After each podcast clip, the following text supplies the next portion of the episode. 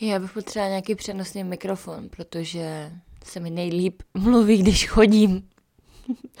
Vždycky, když nahrávám hlasovky kamarádům, tak chodím. Hm, tak uvidíme, jak to bude v sedě.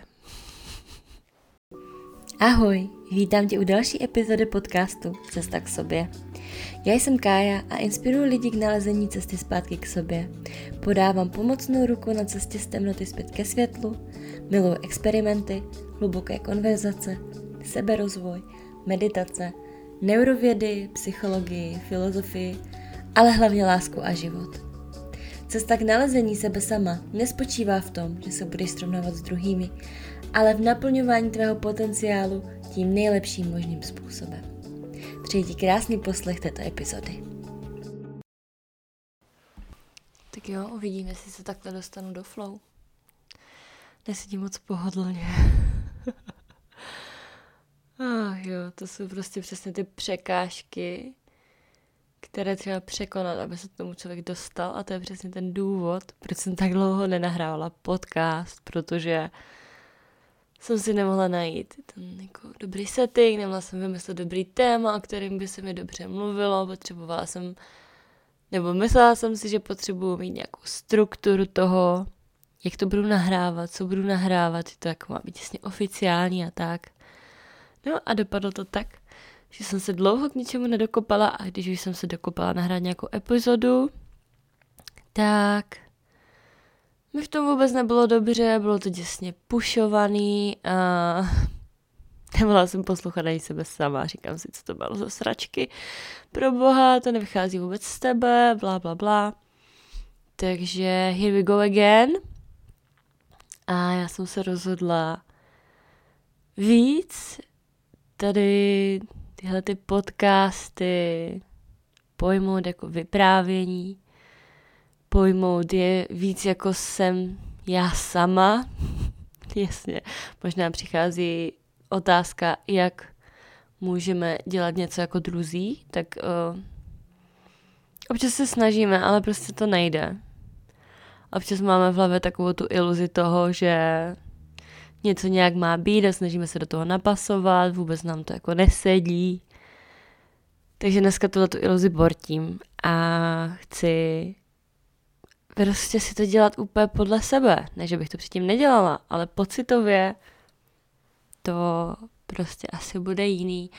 A neznamená to, že žádná epizoda nebude na nějaké jako téma, nebude, že to nebude rozhovor, že už nikdy neudělám nic strukturovaně, ale teď mám prostě pocit, že se potřebuji víc vykecat, abych pořád nezahlcovala svoje kamarády hlasovkama a říkám si, tyjo, já tak ráda nahrávám dlouhé hlasovky a ráda poslouchám věci ze života lidí.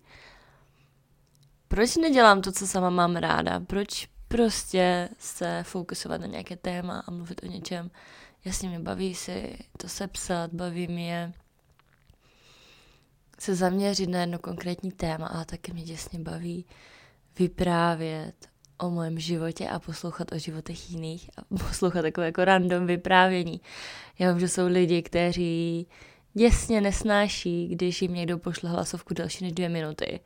Já úplně miluju, když mi někdo pošle hlasovku třeba 20 minut, protože pro mě to znamená, že si v klidu můžu umít nádobí, v klidu si můžu utřít práh a nemám pocit, že mi někde něco uniká, protože nějaká forma mého ADHD nebo whatever it is, tak mi nedovoluje tyhle ty věci prostě dělat jen tak a kdykoliv, když si třeba s někým volám, mám to člověka na sluchátkách, tak se přistihnu, že uklízím kuchyň, tak se přistihnu, že prostě stříhám kitky, zalívám kitky, dělám věci, které normálně, kdybych chtěla jako vstát a jít to udělat, tak je to pro mě hrozný pain.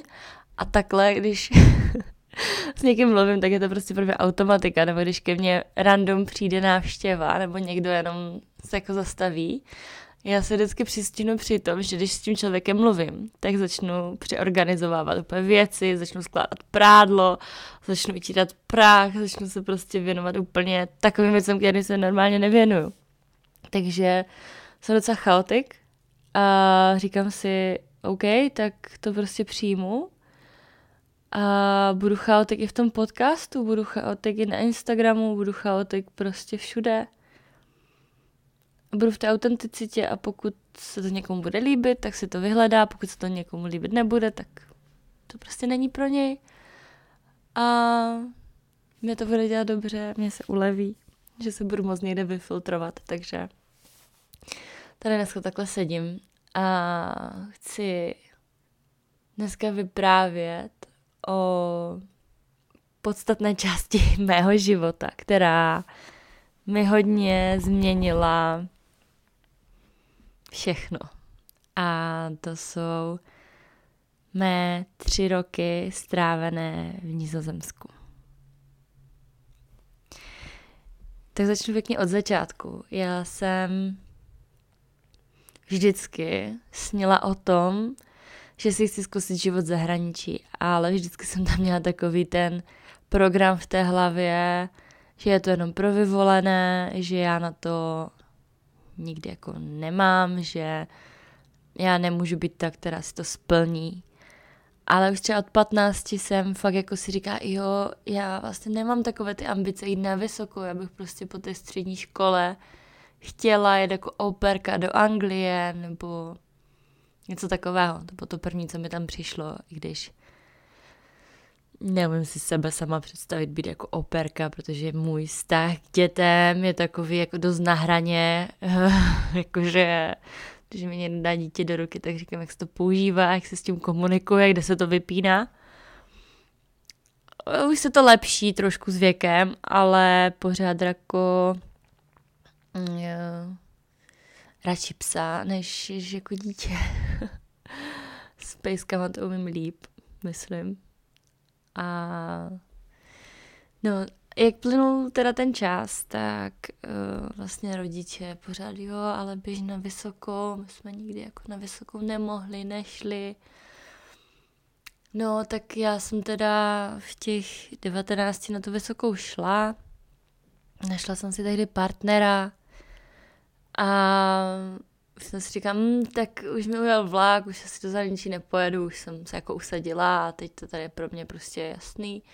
Výška, partner, uh, brzo začal mluvit i o dětech, o tom, že si postavíme domeček, o takové to jako budoucnosti a já jsem si řekla, tak ok, asi to tak má být, tak to přijmu a už jsem si jako kdyby v těch 20 smířila s tím, že můj život vlastně skončil. je to hrozně vtipný, když na to takhle jako se dívám zpětně.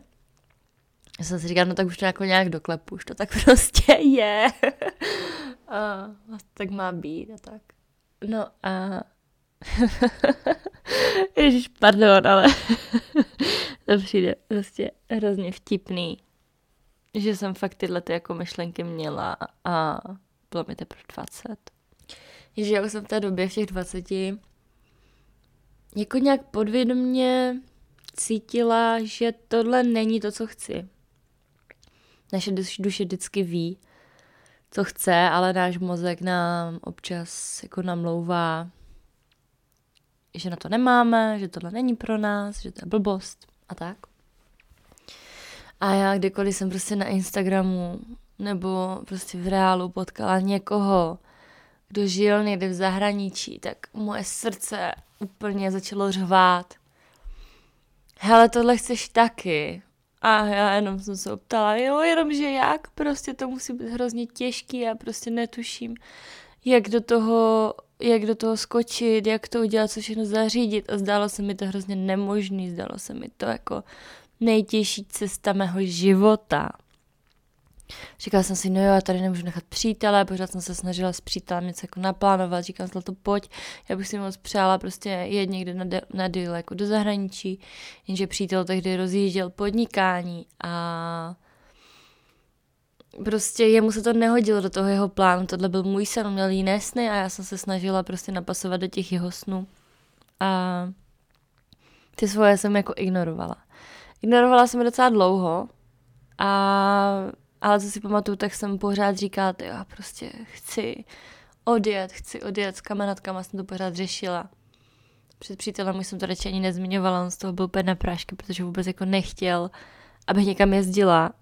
A já jsem si prostě říkala, jo, ale já fakt musím. A potom už jsem byla tak vnitřně hrozně jako nešťastná tady v tom životě, který jsem vedla, že jsem začala prostě tak vnitřně chřadnout, dejme tomu. Začala jsem vlastně chřadnout i na venek. Strašně jakoby ve svém pohledu jsem zošklivěla, přibrala, vůbec jsem nebyla jako šťastná v tom svém životě a tak se to promítalo do toho, jak vlastně vypadám, co vyzařuju. A když se podívám nebo si vzpomenu na tu dobu, tak mě bylo 20, 21 a já jsem si připadala, kdybych žila život 40-leté ženy, která prostě vyhořela a není šťastná vůbec v ničem, nic jí nejde, nic jí nebaví, nic není tak jako prožito úplně naplno. A vlastně si pamatuju, když mm, jsem se nějak dozvěděla o tom, nebo nějaké mě přišla myšlenka na Holandsko. Já jsem o Holandsku nikdy, nikdy předtím nepřemýšlela a nějak to jako přišlo. A myslím si, že to bylo v roce 2018, kdy jsem něco takového jako napsala na Instagram, že bych se chtěla podívat na tulipány. A na to mi reagoval můj kamarád, který mi napsal, že byl kdysi na brigádě, nebo že byl rok, dva zpátky na brigádě, že mi může dát číslo a že si to můžu pořešit. Já jsem mu na to odepsala, že bych moc ráda, ale on si v tom mezičase smazal Instagram nebo nějak jako neviděl tu moji zprávu a už mi neodepsal. Myslím, že si smazal Instagram. A takže se to ke mně nedostalo. A si říkám, no tak asi to tak prostě má být a pohoda. Hm. A pár týdnů na to jsem šla tady u nás na vesnickou zábavu. Když kamarádka slavila narozeniny, tak jsme zašli oslavit a šli jsme na vesnickou zábavu. A potkala jsem tam jiného kamaráda ze základní školy. A ten mi začal vyprávět o tom, že ty jo, prostě, já jsem teď byl dva měsíce v Holandsku, já jsem byl na brigádě s tulipánama, žili jsme na farmě, v karavanu, byli jsme furt venku. A bylo to boží a příští rok jedu tak, já viděla jsem si hodně peněz. A já úplně, what? Nice. a on uh, říkal, hele, příští rok jedu znovu, jdeš se mnou? A já v tu chvíli jsem pocítila něco, co jsem hrozně dlouho necítila. A říkám mu úplně v tom opojení toho alkoholu, jsem nechala tuhle tu celou myšlenku a ten pocit prostoupit celým mým tělem a v největší své síle a pevnosti jsem řekla, jo, jedu. A v tu chvíli já jsem věděla, že jedu, ale bylo to něco, co se mělo dít až za rok. A já si říkám, ty jo, prostě, tak tam začaly postupem času chodit, mm, chodit ty pochybnosti a já jsem říkala, ty já tam nemůžu jít sama, musím jít prostě s někým, já tohle nezvládnu a nikomu jsem to neřekla hlavně. To věděl jenom ten kamarád, já a ještě jedna kamarádka, která jsem to sdílela a říkala jsem mi, hele, nechci žít se mnou. a ona, že jako ne, že prostě to neláká. A já jsem to neřekla ani příteli, já jsem to neřekla ani mamce, já jsem to neřekla ani segře, ani těm kamarádkám. A jak se blížil ten čas, že ten kamarád mi řekl, hele, v lednu, v lednu se mi ozvy. A já to domluvím. Tak jsem začala hledat výmluvy ve své hlavě. Co mu řeknu, že nepojedu. Spíš to bylo takové to, jakože čím sama sobě obhájím to, že mám strach vystoupit ze svojí komfortní zóny a někam odjet. A tehdy jsem to asi řekla i příteli, že nebo já jsem mu to možná řekla nějak v průběhu toho roku a jeho odpověď byla, a ty stejně nikam nepojedeš. Teď to až za rok nikam nepojedeš. A možná to bylo takové to, co mě vnitřně asi utvrdilo v tom, že jako fakt chci jet, ale ty strachy tam samozřejmě byly úplně reálné. Ty strachy tam chodily, protože i když se jednalo pouze o dva měsíce, dvouměsíční brigádu, tak to pro mě bylo obrovské, protože já jsem asi cítila už tehdy vnitřně, jak moc to změní můj život a že se všechno změní a lidské ego a taková ta spokojenost. Nemá ráda změny, lidský komfort nemá rád změny a nějak se to jako tělo brání, nějak jako to ego se brání. A přesně tohle, tohle se mi vynořovalo. No a vlastně v tom lednu jsem se teda hecla a napsala jsem tomu kamarádovi. A prostě všechno hrálo v můj prospěch, protože vlastně on to vyřídil všechno za mě. Já jsem, jediné, co jsem pro to udělala, bylo, že jsem mu řekla, že jedu a já jsem se vůbec nijak jako neptala, kam jedu, co přesně budu dělat. Já jsem věděla, že se to týká tulipánu, ale vůbec jsem neměla představu. Uh, já jsem ani nezjišťovala, co všechno potřebuji zařídit, jenom jsem si zařídila cestovní pojištění a vůbec jsem nebyla v kontaktu se zaměstnavatelem, což je prostě největší halus, protože později jsem zjistila, jak to tam vlastně funguje, jak si zaměstnavatelé vždycky uh, ty lidi jako prověřujou, chcou s nima mluvit, co vidět jejich fotky, chcou vidět CVčka, chcou prostě s nima být v kontaktu. A oni tomu kamarádovi asi natolik věřili, že ani jako nechtěli nic vědět a pro mě to tím jako opadl, opadla velká část toho stresu. No a když jsem teda svému příteli tehdy oznámila, že teda fakt pojedu, mm, tak jsme se začali jako šíleně hádat. A čím více blížil ten odjezd, tak tím to bylo horší. A do poslední chvíle jako nechtěl věřit tomu, že odjedu. A já si pamatuju, že my jsme byli v Brně na veletrhu, který se týkal jeho podnikání. A my jsme tam zažívali úplně krásné chvilky, takové jako po delší době úplně momenty zamilování, takového toho, jak, jak se začátku prostě randíte a to tam, to bylo to úplně krásný.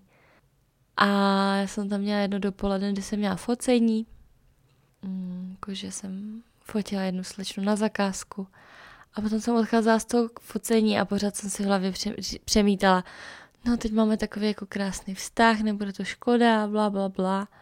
A šla jsem po ulici a jedna paní mi dala tulipán a já si říkám, tak já prostě musím jet, tohle je znamení. A když jsme přijeli z toho veltrhu domů, tak jsme se začali jako šíleně hádat, si pamatuju, jak přítel mi řekl, že no, ty tam stejně jdeš jenom hulit, protože v Holandsku je legální, legální marihuana a já opravdu nejsem člověk, který by se nějak jako vyžíval v kouření trávy a tehdy jako vůbec. Jsem chtěla těm věcem jako neměla nějak jako blízko a mě to tehdy tak jako strašně naštvalo, že jsem na celý den odešla z domu a říkám, že to vůbec nechci mluvit, co to prostě meleš. Já tam jdu vydělat peníze, já tam jdu pro zkušenost a ty mi řekneš takovouhle věc. to, jak jsem kvůli tomu hrozně brečela a vlastně mi to utvrdilo ještě víc v tom, že prostě jako musím je. Ty dny předtím, kdy já jsem zařizovala nějaké věci, jsem se potřeba koupit, jako gumáky a pláštěnku na pole a tak zařídit si účet eurový a podobně, tak jsem i začala jako pocitovat to, že tyhle ty dny jsou i s tím partnerem ty poslední. A já jsem pořád brečela, já jsem byla fakt jako hodně rozcitlivělá. Oba jsme vlastně pořád brečeli. Neustále. Když jsme se o něčem začali bavit, tak jsme prostě plakali, plakali, plakali. A vůbec to nebylo jednoduchý. A Pamatuju si, jak uh, jsem nasedala do auta k tomu kamarádovi, k jeho sestře a taťkovi. Šel se mnou jako přítel, jsme se rozloučili, já jsem si sedla do toho auta a půlku cesty jsem brečela. A říkám si, co to pro boha dělá, mě úplně špatně, já prostě nechci, dejte mi zpátky domů, co to dělám se svým životem, úplně od něčeho utíkám a, a tak. A říkala jsem si, jo, tak takhle se člověk cítí, když si plní svůj sen. Že jsem čekala něco jako wow, božího, radost, extázy a místo toho jsem prostě byla v úplném strachu, smutku, prázdnotě. A teď už vím, že je to normální, ale tehdy to pro mě bylo úplně nový. No a když jsme vlastně dojeli na tu farmu, tak pro lidi, co tam nikdy nebylo, je velice těžké si představit, jak to tam vypadá, ale to prostě farma, budova a tam takové zahradě jsou karavany, staré karavany, kde není voda, není tam topení, nebo jako je tam přímo top. A byl konec března, takže byla zima. A vlastně spousta lidí, co tam někdy přijela poprvé, tak si říkali, ty to je prostě hrůza, jak to nemám vydržet, co tady budu dělat, to je prostě děs, v tom karavanu jsou pavouci, basically prostě bydlíš venku. A já jsem tam byla hrozně šťastná už od první chvíle. Jsem si říkala, ty prostě wow, tohle je úplně boží. Ten můj vnitřní hippík se tehdy mega ozval a mega naplnil a byl mega happy. a si říká, jo, tak tohle je přesně to, co potřebuju. Žít v karavanu na punk uh, a bylo to fajn. Ale ty první dny vůbec nebyly lehké. Já jsem, tím, jak jsem si procházela tím vším uvnitř, tak jsem hned první den dostala horečky a říkala jsem si, no tak to je prostě super začátek, půjdu hned nemocná do práce, to, to, tamto. Ale zvládla jsem to. Zvládla jsem to. Hodně jsem spala po práci vždycky. Pokud se začalo později oteplovat, práce byla fajn, vůbec nebyla nějak jako náročná.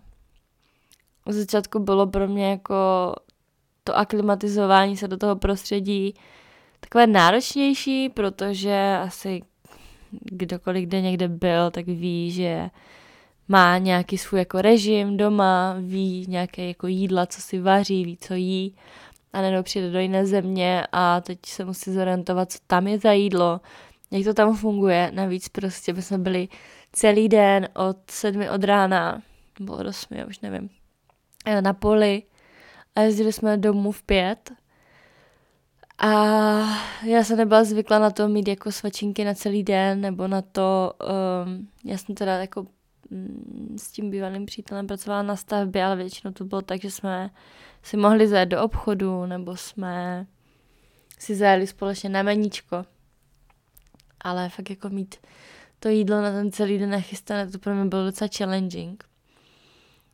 A hlavně jsem ještě byla taková, jako, že no, tak jako když si uvařím jídlo, tak ho nezvládnu sníst další den studené. Taková blbost. Ale fakt jsem to tak měla. Takže tohle pro mě bylo jako největší výzvou. Ale když jsem tohle všechno překonala sama v sobě, tak mě to posilnilo. A ten vztah tehdy s tím přítelem dopadl tak, že jsme se dopisem a po Skypeu rozešli, protože jsme to oba cítili a prostě to tak mělo být. A já jsem tehdy cítila, že začínám úplně novou kapitolu svého života a všechno se změnilo. Já jsem tam tehdy zažila poprvé v životě pocit svobody, poprvé v životě pocit, že si můžu dělat, co já chci a nemusím brát v těch velkých životních rozhodnutích tak velký ohled na někoho, protože jsem měla pocit, že vlastně do té doby jsem to nikdy neudělala, že jsem vždy dělala všechno pro ostatní, ale nikdy sama pro sebe a že nikdy žádné velké životní rozhodnutí do tady tohoto rozhodnutí nevycházelo čistě ze mě a nebylo to moje. Hm.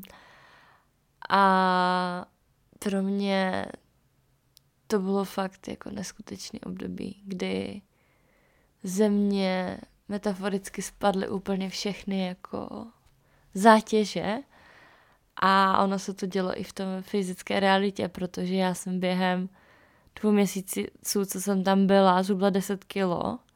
Jenom z toho důvodu, že jsem se najednou cítila jako svobodná a volná. A nedávám to nikomu za vinu, všechno, co jsem jako prožívala, tak jsem si za to jako mohla sama, nesla zodpovědnost sama, byla, byly to moje rozhodnutí. A ale takhle se mi jako ulevilo. No a po nějaké době tam uh, já jsem vlastně pocítila, že můžu, že můžu cokoliv. A v práci jsme měli nějaké sympatie s jedním klučinou, holanděnem. A jednou v pátek po, jednou v pátek po práci, nebo v sobotu po práci, se nama přijel, my vždycky, jak byl víkend, tak jsme si prostě dali, dali třeba grilovačku, koupili jsme si pivka, já jsem ještě pila alkohol. A hráli jsme ping-pong, poslouchali jsme hudbu, bavili jsme se. A měli jsme tam takovou svoji prostě komunitku, kde nám bylo prostě fajn, užívali jsme si sami sebe. A já jsem tam teda byla v české, jakoby v komunitě české, s českými lidmi. Zaměstnavatelé byli holanděni a vlastně tam bylo jenom pár holanděnů s náma, mm, ale většina těch pracovníků jsme byli my, my Češi. A vlastně tu, ten jeden večer, kdy za náma přijel ten náš spolupracovník holanděn, co byl v našem věku, tak mezi náma začala proudit taková jako zajímavá energie. Se mi začal nějak jako líbit, zajímat. A už to přijde tak hrozně dávno, že mi to přijde, jak kdybych to tehdy ani nebyla já. wow. No tehdy jsem vlastně, já jsem měla pocit, mě tehdy bylo 22, já jsem měla pocit, že je tak 26. A já jsem zjistila, že o dva roky mladší než já. Jen nezapomenu ten šok, kdy mi ukázal občanku a tam byl ročník 98 a já si říkám, cože, proč máš falešnou občanku? A vůbec jsem jako nechtěla přijmout ten fakt toho, že by to fakt mohl být jeho ročník narození. Já říkám, proč máš falešnou občanku? Proč bych měl mít falešnou občanku? Říkám, ty nejsi ročník 98. A no jo, jsem. To, to byla taková jako sranda. Uh, no a potom jsme se, se k sobě nějak jako v práci přibližovali, my jsme na poli pracovali ve dvojičkách a já jsem potom pracovala s ním, hodně jsme si povídali a tím jsme se do sebe zamilovali, nebo budu mluvit za sebe, já jsem se zamilovala do něho, ale ta zpětná vazba od něj vypovídala taky o tom, že se zamiloval do mě. A tak jsme spolu trávili víc a víc času, užívali jsme si sami sebe. A mně se blížil můj konec pobytu v Holandsku. Dva měsíce se uchýlili ke konci a já jsem si neměla vůbec představit, že bych se měla vracet domů. Hlavně jsem tehdy bydlela s tím jako bývalým přítelem, on se mezi, v tom mezidobí vystěhoval, já jsem vůbec nevěděla, jak to doma vypadá jaké věci si vzal, nevzal. Vůbec jsem si neměla představit ten návrat zpátky. A já si říkám, ne, já prostě co nejdřív potřebuji zpátky do Holandska. A ptala jsem se tehdy mm, té šéfky v té práci, jestli by pro mě měla práci i na léto, ona mi nějak přislíbila, že jo. Ale já jsem cítila, že si musím začít hledat něco jako svého, jiného. Že se prostě potřebuji vrátit, ale že teďko musím jet na dva měsíce do Česka a trošku jsem chtěla i cestovat a chtěla jsem si vidět nějaké penízky ještě dál, měla jsem focení svadeb a nějaké ještě další povinnosti, které jsem potřebovala zařídit. No ale jak se blížil ten konec, tak uh, já jsem se cítila jako, že mi někdo bere ten můj největší životní sen a hlavně jsem si vůbec neměla představit, že teď dva měsíce neuvidím člověka, do kterého jsem se neskutečně zamilovala. A tak jsem vlastně tehdy po konci sezóny ještě se domluvila se šéfovou, oni jeli na dovolenou, tak jsem říkala, já vám prostě pohlídám barák, pohlídám vám pejsky, vyměnou za to, že tady budu moc zůstat jako o týden díl. Tak se tak stalo, já jsem zůstala v tom kempu sama a byla jsem vlastně Uh, trávila jsem čas sama, což jsem za ty dva měsíce tam jako nikdy ne- neměla takhle, že bych byla sama. Jezdila jsem na pláž, jezdila jsem na kole, uh, objevovala jsem tam to město a odpoledne jsem trávila čas s tím mým holanděnem. a potom měl pár dní dovoleno, tak jsme jeli na loďky, jezdili jsme různě na výlety, půjčili jsme si auto, a nebo jsme si tak vytáhli, vytáhli madračky uh, ven a udělali jsme si takový večerní večerní piknik venku, kde jsme se dívali na filmy, nebo jsme chodili na pláž, jezdili na skútru a já teď vidím úplně uh, před svýma očima ty momenty, které jsme prožívali a vidím to jako film, úplně u toho hraje nějaká romantická cringe hudba a wow, je to hustý se takhle ponořovat do těch vzpomínek a fakt mi přijde, kdyby to vůbec, ale vůbec už nebylo moje. No a pak nastal den odjezdu. Já jsem šíleně plakala a říkala jsem si, jak já to prostě zvládnu, jít zpátky do Česka a slíbila jsem mu, já se prostě brzo vrátím. Brzo se vrátím. A si pamatuju, jak jsem řekla, 15.7. prostě budu zpátky. A já jsem to tehdy psala i na Instagram, nějak jakože do storička, kdy jsem sama sobě slibovala, že vůbec nevím, jak se to stane, ale že 15.7. budu zpátky v Lemru na pláži. no a tak jsem si zbalila své saky paky